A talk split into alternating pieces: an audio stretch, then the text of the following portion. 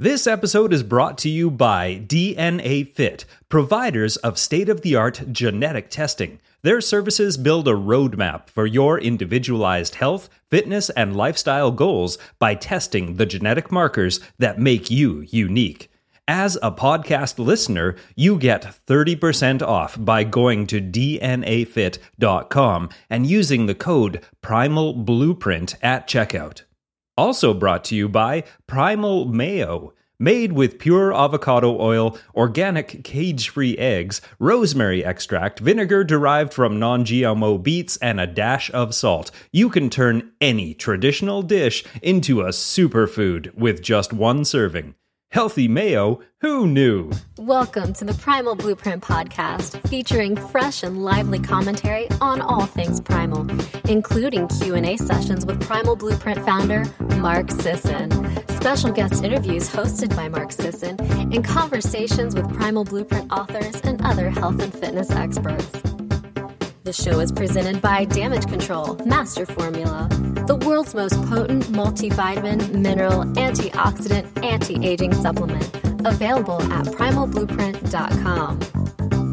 Past episodes are available for download or to review written summaries at blog.primalblueprint.com. And now, introducing your host, Elle Russ. Hey everyone, welcome to the podcast. Today we have a great interesting guest, Diana Rodgers, who is a farmer, nutritional therapist, and author of two great paleo books. The first one is Paleo Lunches and Breakfasts on the Go, and her latest book, The Homegrown Paleo Cookbook. You can find out more about Diana at radiancenutrition.com or check out her blog, sustainabledish.com. Welcome to the show, Diana. Hi, how are you? Good. I'm really excited about this new book you have, Homegrown Paleo Cookbook. This is really like no other out there. It's not only a beautiful coffee table cookbook, but it's an amazing Bible and manual on sustainability. I mean, you teach people how to properly and humanely raise chickens, pigs, sheep, and more, and we're going to get into that later, but I'd love the audience to hear about how you even became a farmer and got into the paleo world because you spent a long time undiagnosed with celiac, and that led you here. So tell us about that. Yeah, so as a kid growing up, I was pretty underweight. The doctors thought that I had a lactose intolerance, which was partially true, and told my parents to give me soy formula and just stick with everything else, just no milk. Uh, so that's what I did. I drank diluted soy formula because you couldn't even buy soy milk at the time in the right. 80s when I was a kid. And so I spent a long time very underweight. Pretty much everything I ate just went straight through me. And I had low muscle tone. Sports were really hard for me. And it wasn't until I was 26 and had a new job, new health insurance, and went in for a physical that the doctor who I met with, who was kind of fresh out of school and really bright, just spent like an hour with me, which I thought was like rare. Yeah, I was like, why are you talking to me so much? This isn't how it normally goes. And she just kept asking me questions about my digestion. And my answer was like, well, it's probably just IBS or nerves or stress. I don't know. But, you know, I had lactose intolerance as a kid. And I don't know, my stomach bothers me every day, but it's probably just nerves because that's what we're sort of conditioned to or think. that was your normal. So you didn't yeah. Sort of know much different. I had no idea. And so she said, I'm just going to test you for sprue. She kept calling it sprue. So this was um, maybe 15 or 16 years ago. And sure enough, the blood test came back like screaming positive, and I just was like, what is this? And I did some research and I was like, oh no, how can anyone not eat wheat? Like it's what right. I live on. So you must have thought that was a death sentence at the time. at the time, yeah, because there was really poor options for gluten free and I didn't have a whole lot of nutrition education. I've always been interested in nutrition, but you know, I was, you know, following mostly vegetarian, low fat, lots of whole grains, lots of deep fried tofu, um, that kind of diet. And so I went and I did get the biopsy that confirmed that I had pretty much flattened villi, which are the little uh, finger like projections in your intestine that your body attacks when you have celiac disease. And so I just two weeks on a gluten. Oh, I have to back up and say that um, I was so devastated that I actually, I think I found out on like a Friday, and I had a weekend with wheat. I was So going to ate- say, I was going to say, I hope you really went to town on Sunday. I did. so I ate like all my favorite foods just for one last weekend. Um, so cake and you know all that stuff, pasta, pizza, everything. And then, you know, started that Monday and it really it only took about 2 weeks and my life went from like black and white to color. It really I just had no idea that you didn't have to be doubled over in pain all the time. I mean, I had gone to the emergency room with such intense abdominal pain and been told it's nothing so many times that um, you know i just i didn't believe it anymore anyway But for many years following this diagnosis, even though you were gluten free, talk about your Yeah. your gluten free diet that you had Yes. going on, because that's So- really uh, frightening for the people who know paleo foods are gonna are gonna just be in disbelief. mm-hmm. i'm taking a sip of tea because i've had uh, the seasonal allergies for me this year of no other years have been uh, really intense anyhow yeah so i basically went from a crappy low fat processed food standard american diet to a gluten-free processed food version of that. So and I also have to add that um, one of my jobs during this time that I was gluten free was approving the gluten free products that would be sold in one of the nation's largest natural foods chains. So, And those Uh, products are usually boxed. yeah, and, With a and barcode. junky, right? Yeah. So I went from, you know, toast, a sandwich, and pasta for dinner to gluten free toast, gluten free sandwich, and gluten free pasta for dinner. And, you know, the dietitian that I saw at the time, you know, just handed me a bunch of coupons for a whole bunch of frozen gluten free dinners and said, you know, just kind of do what you're doing and maybe you should drink some Ensure because you're really depleted. So at the time, I was also like pre diabetic. And I, I was going to wasn't. say, your, your breakfast here sounds pre-diabetic. Gluten-free Yeah. toast with a banana and a glass of orange juice. Like that was Yeah. how you would start your day. So you didn't Right. know even that aspect of No. anything yet. Yeah. No, and you know, unfortunately, that's that's you know, I'm just finishing up. I think I was talking to you earlier about this, but I'm just finishing up my training as a registered dietitian, and that's that kind of breakfast is completely acceptable to the training that I just received. Sure. So Because that's, that's- the conventional flawed, you know, yeah, wisdom. Someone asked me recently, they said, I can't believe orange juice is not healthy. This is blowing my mind. And I'm like, orange juice is one of the worst things you can jam right down your throat. But so, yeah, so mo- move on. Let's hear Yes. more about, you know, this discovery. Yeah. So, and I have to also mention too that although I was pre-diabetic and eating such a junky diet, I was very thin. Like I, I really, to look at me now versus then, like I'm the same size pretty much, and and so physically, I really, I, I look pretty close to how I looked even like when I was first diagnosed, and so I wasn't presenting classically with celiac at the time, and you know, I think some people just sort of assume that you know uh, celiac is way underweight, which is just not true, and and pre-diabetic is overweight, which is also not true. So I just thought I'd add that It in be there. skinny fat, and that's even a worse form of type 2 in that Mm. way. Yeah, but go ahead. Yeah, so so I was doing my gluten-free uh, processed crappy diet for quite a long time and I was also a spinning instructor, so I was getting on all my cardio and I couldn't figure out why I needed to eat every two hours, like, or else, like, or else, seriously, I would have like tunnel vision. I'd get shaky. I'd get really sweaty. Yep. And, you know, so I had my bag just stuffed with gluten free granola bars and things like that. and I decided to go back to school and study nutrition at a program called Nutritional Therapy Association. So, you know, kind of like a it's it's pretty much rooted in Weston A. Price, so it's it's pretty pretty great as a as a foundation. And towards the, you know, I was doing my grains and I was soaking them. I was starting to eat more butter, which I needed to hear like a hundred times before I would actually eat butter. And I I was feeling a little better, but not much. And then towards the end, we had to do a book report and we could pick, you know, a nutrition book to read and kind of report on. And so I read The Paleo Solution by Robb Wolf. How lucky. Yeah, uh, it had just come out. So this was like 2010.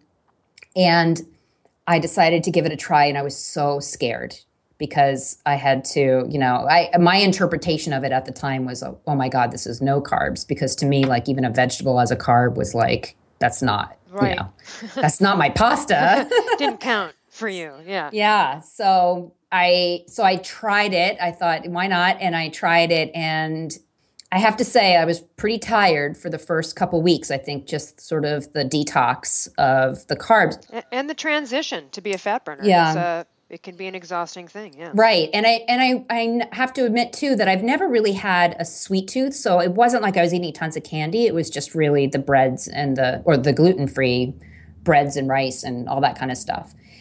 And I just after about two and a half weeks on that, I just woke up and I could not believe basically my food addictions were completely gone. So I could go. Yeah, we talk we talk about that a lot, and it's because of that sh- sugar burning cycle. And whether you're here's where the misconception comes in is that just because someone doesn't like sweets, well, if you're going to town on pasta and carbs, that's really no different. Mm-hmm. It's the same thing. It's sugar. It doesn't seem like it, does not package like it. It's the same thing as skinny diabetic. It's it's against what we think, but that's the way it is. Right. So yeah, that uh, it feels like a million bucks. Right. So I just I couldn't believe it. Basically, dinner was just whatever was in the fridge. So it went from, you know, oh my god, I have to have, you know, whatever it was, lasagna for dinner and I and I would really I would wake up thinking about it. I would Yep. um I've always been a foodie, so, you know, okay, what am I going to make? And I'd like look through the magazines and get all excited and not be ha- happy until I went home and, you know, had a big mouthful of whatever casserole with lots of cheese on it and everything. And now, I mean, really, my life has changed so much. I now dinner is just whatever thawed meat that I have from our pigs or lamb or or frozen beef I have in the freezer. It's whatever meat and whatever vegetable we have growing, and that's dinner. And it's just not a non-issue. It's just food is food. Breakfast this morning was I had a big piece of swordfish with some oh, delish. I broccoli love eating fish and- for breakfast. I Yeah. love eating fish for breakfast. Yeah. Yeah, especially like a nice fatty fish like salmon or swordfish. It's so nice. And then, you know, I had a side of veggies with a little bit of pesto on them, and that was breakfast. Delicious. So it's Let's really get into your farming actually Yeah. here. Um, but before we do, there's a your book is beautiful, by the way. The photos, the layout. I mean, it would be such a great gift for anybody that's into paleo. So the homegrown paleo cookbook is what we're talking about. But it's more than that. I like the quote at the beginning. Tell us that quote, and then let let us lead into you know your farming experience. Sure. So the quote I think you're talking about is from Wendell Berry, who has written a, a lot of really incredible books, and I list them in the in the end. Um, the Unsettling of America is really what propelled my husband and I into you know changing our lives. We did not grow up as farmers, so anyhow. So the quote is. To be interested in food but not in food production is clearly absurd. Yeah, that's so well said. Yeah, so I think I think what I've you know I've been in the paleo scene for a little bit of time now. I've uh, attended the very first ancestral health symposium. I've been to everyone. I've been to every Paleo FX, and I've really seen a nice transition from where it had started to now. And I think particularly at the last Paleo FX, people are really moving on from it just being sort of this low carb diet to something much bigger than that and much broader than that. And so the intent of my book was really to help people understand more about food production. So, not necessarily, I mean, it is a manual, and I hope people take it and you know they can definitely use it to start a backyard chicken flock or have some goats or grow their own tomatoes in their backyard with raised beds and i explain how to create great soil and have a compost pile and all these things. But I'm really hoping that even if someone, you know, like most people live in an urban area and maybe they have a nine to five job and they're not in a position to maybe right now grow their own food, at least they'll have better questions when they go to the farmer's market and they won't say things like, is this grass fed chicken? or, you know, or maybe they might think twice you know, like I remember I I have a, a great foodie blog friend, blogger friend, and I won't out who it is, but she and I um, travel together frequently, and we walked into um, Eataly in Chicago. So the Mario Batali concept, uh, which is like this really cool store. And she's like, "Oh, look at all those mushrooms!" And it was the first thing we saw was all these beautiful, really exotic mushrooms. And she's looking at the mushrooms, and I'm looking at the country of origin. Like, really? Do we really need Turkish mushrooms? Like, you know, why is this happening? So, anyhow, so I'm just hoping that people, you know, maybe start with step one, which would, might be to try for a week to buy everything from the farmers market and just eat from the farmers market and really connect more with their food and inquire ask where it's from mm-hmm. and ask questions yeah um, hey it's brad kearns to talk about our partner on the podcast dnafit.com cutting edge genetic testing to identify your particular diet and exercise attributes and optimal lifestyle behaviors to align with your genetic expectations. It's great stuff. Try it out very simple process. You send a swab sample through the mail and receive by email a detailed written printout and graphic representation of all your genetic particulars that will help you inform the ideal diet and exercise practices that align with optimal gene expression. Take advantage of their 30% discount on their comprehensive package just for listening to the podcast. Enter the code Primal Blueprint at DNAFit.com. I want to bring up a topic. I, I think you touch on it, and the way you describe it in your book is great, and I'm not going to be able to do it justice. But sort of the least harm principle, and talking about let's look mm-hmm. at that mm-hmm. argument on the vegan vegetarian side of feeling like that's more of a sustainable. Can you talk about the sort yeah. of dark side of that world? And you know what I mean? It's just really fascinating. Mm-hmm. I'm not going to do it any justice. Yeah. Yeah, so there's a lot of organizations and people that have really strong feelings that vegetarian is not only the most healthful way to eat, but also the most sustainable way to eat. And I really try to break down those myths. And uh, Lierre Keith has a fantastic book called The Vegetarian Myth that I think everyone should read who's paleo because she really lived uh, vegan for quite some time and then came to a realization that it was not only killing her health, but it was not ethically, politically, or morally the right way to live. And so what you're talking about the theory of least harm so that's you know there's different reasons why people become vegetarian right or, or choose to be vegan sure and aside from the food aspects or why it may not be the best according to our opinion i'm more interested in that side of the agriculture part of it yeah it's really fascinating yeah, well, so there's right. So the health benefits are clear that, that meat is more bioavailable. I mean, even the standard American Academy of Dietetics, it, meat is more bioavailable than, as a protein source than vegetables. So that there's no argument there at Absolutely. all. Um, so then what we are looking at is these sustainability arguments like, well, the, there's a sustainability and then there's the moral, right? So why? So the moral is why kill an animal if you don't have to? So and that's right. what really tugs on people's heartstrings and tends to win in these debates. Like you see these debates between like there was one with, you know, some really famous vegan people. And then I remember Joel Salatin and there was someone else on there with them. And the the moral argument, they kind of that's where they fell apart. So these these folks are saying, well, you know, if I don't have to kill an animal to live, why should I? Why, you know, if I can survive on just vegetables, then, you know, it makes me feel better. And the problem is in industrial agriculture if you're if you're equating a, a, the life of a cow right like let's look at mammals. And so the life of a cow is equal to a field mouse because it's a mammal and a mammal.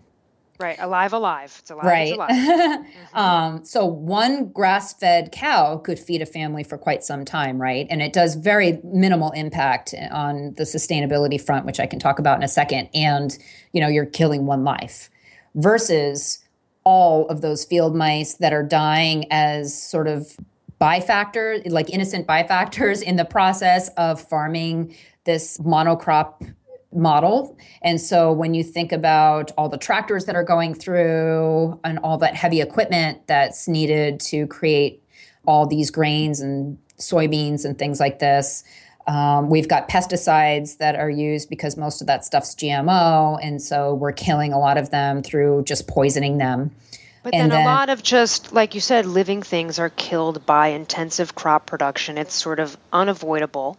Mm-hmm. Whether it's accident with the tractor, you know, not necessarily intentionally looking at something and bulldozing over it, or whether it's actively shooting an animal to protect a soy field. So, right you can't get away from it, right? You can't. Get away. Right. so I mean, it's either you know, so it's the same thing as you know a meat eater saying, "Well, I can never kill a cow." You know, it's like, well, you're eating a cow and and so it's the same whether you do idea. it by proxy or whether you do it yourself it doesn't matter it's the same argument right exactly. so so whether whether you don't want to kill a mouse and you you know save the ones from your house and like gently put them outside it's still going to die and so um, there really just isn't much of an argument there when you look at this theory of least harm and i give a, a citation for that so there's a quote here from uh, Stephen Davis of Oregon State University in your mm-hmm. book where he estimates 1.8 billion animals would be killed annually to support a plant based diet.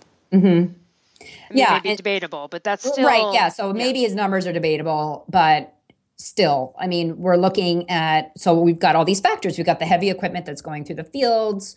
We've got all the pesticides and herbicides that are being used that are poisoning you know not only directly the the mouse that's living in that field but also po- poisoning waterways that are you know supporting you know you've got all these algae blooms where there should be fish you know living and all this kind of stuff sure so really what we're looking at then if we you know consider that you know animals are going to die what animals should die in order to you know help me live and you know honestly a grass-fed cow or any other herbivore is really the best choice because they're larger. Um, so killing one life can support you longer. They don't necessarily have to require a lot of human input. So, you know, herbivores eat grass, and you can choose to eat herbivores that actually are raised on grass. And then, you know, there's a lot of other environmental arguments that can be shot down pretty easily as far as, you know, methane production and carbon, you know, cutting down the rainforest is it's really most of those rainforests being cut down are actually to grow grains to feed factory farmed animals. And so the grass fed herbivores are really the way to go as far as the moral and the sustainability argument. Yeah, that's really interesting. And I guess the end point there, just the button being, you know, vegan vegetarian diet is not a bloodless one. Right. Bottom line, no matter how you look at it. Um, I really would like you to get into a discussion of sort of this, you know, vacant land and your sort of call to land needs to be used and not locked up. Can you talk about how, you know, pasture like herbivores break mm-hmm. down the grasses and fertilize? This is very fascinating. Can you talk about the subject you bring up, land needs to be used and not locked up in order to stay healthy? Sure, yeah. So I happen to live in this beautiful town in Massachusetts that has a lot of conservation land. And I think people really like to see land locked up. They like to see these pastoral, you know, beautiful grasslands with maybe the woods along the edges and they don't really want it used. And the the fact is land has to be used in order to be cared for properly. So you know, way back, you know, before we had all these homes and we ran out all of the wildlife that was here, the trampling of the feet of these like large bison across North America actually helped improve the soil. So the herbivores need to chew down the grass in order to stimulate healthy growth uh, because it needs to be cut. So just picture like a lawnmower. Yep. And then it needs to rest for a little bit. And also while it's being chewed on, it's also getting peed on, so it's it's getting more uh, liquid. So you know, a lot of people say, "Oh, well, you know, cows require a lot of water," and it's like, well, you know, there's a difference between irrigating crops, which you know goes to feed the crop, and a lot of it just kind of evaporates, or if you actually water a cow, a lot of that comes back into the land as urine, so which actually helps fertilize the ground. And then, of course, their manure really helps get those great um, microbes back into the soil and all that organic matter that helps build great soil. So we need their feet to kind of aerate the soil a little bit. We need their poop to get into the soil to help build healthier soil. We need their uh, urine to moisturize it in addition to rainfall and then we need them to be eating it to cut it down and then we need it to rest so that's where you know this rotational grazing intensive rotational grazing like the mob grazing theory that joel salatin uses down at polyface farm or the holistic plant management which is allan savory's theory both of those are quite similar. And the whole idea is that you graze animals intensively and that you let the land rest for a little bit right afterwards. And you know coincidentally, that's also healthier for the animals because I'm sure many people have seen, you know, a big paddock and just the animals just kind of let to graze wherever they want. And the reason why that doesn't work is because the animals tend to just graze their favorite, overgraze their favorite little patch of clover or whatever, and not eat down all the other grasses and weeds and everything that are growing in the field. And also, if there's any parasite load, they're eating it again. So that's really a problem. And so what we do on our farm is we graze our herbivores, which we have goats and sheep. And so we're we're moving them around the farm, and then right after that follow um, comes the chickens, and the chickens actually love to eat parasites, and so it keeps the parasite load down in the animals. The chickens get some healthy worms to eat, and the ground gets fertilized along the way. So it's really it's the best way to it's the most sustainable way to raise animals. That's really fascinating. T- tell us about your farm because you're not just farming for yourself, mm-hmm. right? Yep. Uh, we're we so we're in a town called Carlisle, Massachusetts, which is outside of Boston near Concord. So it's it's a, a really beautiful suburb of Boston, and we raise vegetables for our CSA. So it's a community supported agriculture organization. So people pay upfront for their share of the harvest. And then each week during the growing season, they get their dividend or their distribution once a week. So we run ours for uh, usually from about June until the end of October and members come each week and they they get their you know five heads of lettuce or you know whatever we have growing that week we tell them what they get to pick up. So we do that in the with the vegetables. We also sell to one restaurant here in concord called woods hill table which happens if anyone's listening in the area and wants to try an amazing restaurant they it's it's very paleo friendly they use great oils like they have tallow french fries and love that. all kinds of good stuff like that so we sell to them and we sell them weeds too. We sell them nettle, we sell them lamb's quarters, and their chef there uses everything that we provide them. And all their meat's grass fed. So the owner herself has her own farm. That sounds amazing. So and then we we do pasture raised pork. So this year we have Tamworth pigs and Berkshire pigs that we're raising. We raise them in the woods. Um, they run through the woods all season. And we sell those through a CSA as well. So people can sign up to buy 40 pounds of pork.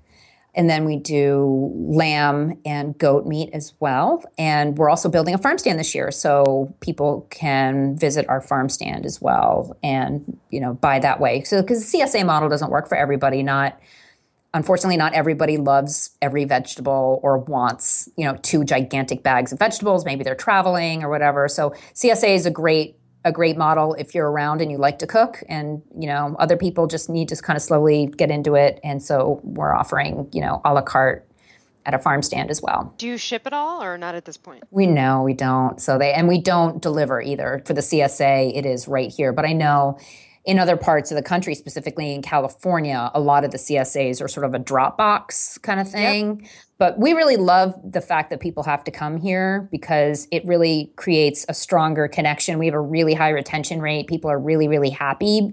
And part of that is because they develop a relationship with us and we know their names and we have a lot of pick your own crops. So we we pre-harvest things like lettuce and beets and carrots and things like that. But then some of the items that are really high labor, like cherry tomatoes, herbs, string beans, those things are pick your own. So they go out with their kids into the fields. We tell them where to go and how much to pick, and they're they're out there. So we see them we see them every week. I love that it goes back to the original quote too. What a connection to the food you're eating when you are showing up at the farm. I mean, versus a Dropbox, it's even that much of a deeper uh, awareness. I love it. Yeah, and we also there's an elementary, well, a K through eight school that's walkable from here, and we have worked out an agreement with the principal there where every grade comes to our farm from kindergarten up through eighth grade three times a year. Oh, and, for an educational field mm-hmm, trip? Yeah. That's great. And our goal isn't really to convert all these people to farmers because that's unrealistic, right? And it's not going to happen. But, you know, this town churns out a whole lot of doctors and lawyers and other, you know, executives. And our goal is if, you know, studies have shown if these kids have a really strong connection with nature during childhood, that they'll be environmentalists when they grow up. And so they'll remember fondly the farm. And hopefully, when they become very important people later in their life, they'll be much more likely to, you know, want to, you know, support environmental causes. That is so great. I want to throw out a couple of these recipes in your book that look amazing, mm-hmm. just to give people an idea of the kind of things they could find in there. It's really an amazing. I can't wait to try some of the recipes. But a couple that really caught my eye were um, the maple spiced venison jerky. That mm-hmm. sounded unreal. And then lamb chops with fresh ginger herb sauce. And I love this next one, which I think I might have to go to first. Deconstructed BLT soup. If that's not a paleo, yeah. if that's not like a paleo uh, beacon just calling you to it. We talked a lot about sustainability, and I mean, you do get detailed, like we talked about in your book, caring for gardens, composting, crop rotation. You teach people how to clean the hooves of a goat. I mean, you get into it, but but it's also just a beautiful beautiful photos of nature, animals and food. And then the second half is really all these beautiful recipes. Mm-hmm. So, I just want to throw that out there as well, that recipe aspect. So, even if you're not interested in being a farmer, it, this is not what the book's all about, but it makes a great coffee table book because of that information and the way you aesthetically display it you know, you, people come over and flip through and they might learn something.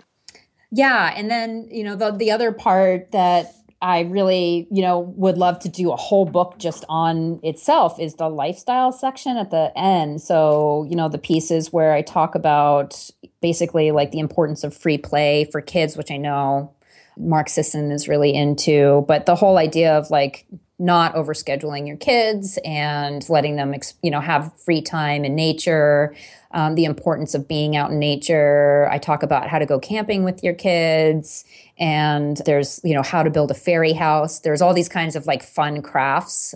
You know, one thing I've noticed in my nutrition practice is that moms just love baking with their kids. Like that's like such a bonding experience. And when when i talk to a mom about the fact that you know i i don't even really advise them to make like paleo muffins or things like that. I you know we talk about just kind of cutting all that stuff out.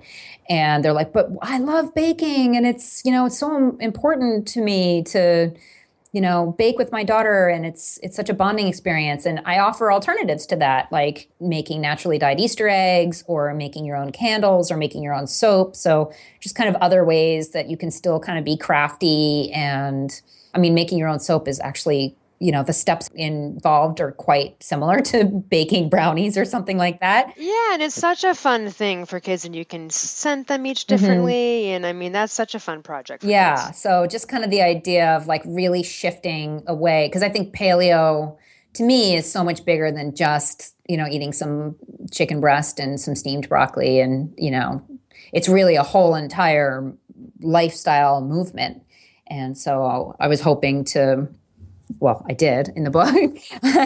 you did convey it. You definitely did convey it. And it is really a Bible slash manual, sort of kind of all things paleo. I mean, it's great. So, again, the Homegrown Paleo Cookbook, you can find it online. And I just want to mention your two websites one more time radiancenutrition.com or your blog sustainabledish.com.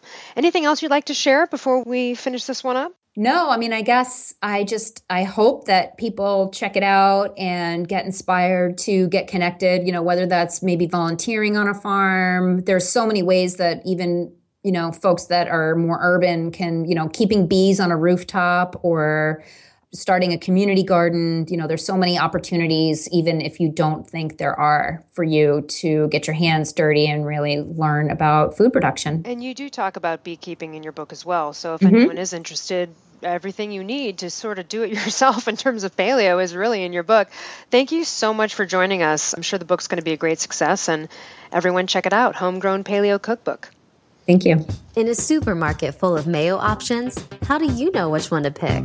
Well, there's an easy answer the one that tastes good and is good for you. But here's the problem almost all store bought mayonnaise contains industrial seed oils or eggs raised from hens treated with added hormones and antibiotics. Not exactly the best recipe for good health. Luckily, there's a new mayo creating a ton of buzz. It's called Primal Kitchen Mayo and contains only the finest superfood ingredients, including all natural avocado oil and organic cage free eggs. So, no more trading good health for great taste. Go to primalblueprint.com today and pick up a three pack. As an added bonus while supplies last, enter the code FREEBOOK at checkout to receive a free copy of Mark Sisson's Healthy Sauces, Dressings, and Toppings Cookbook with any three pack mayo order.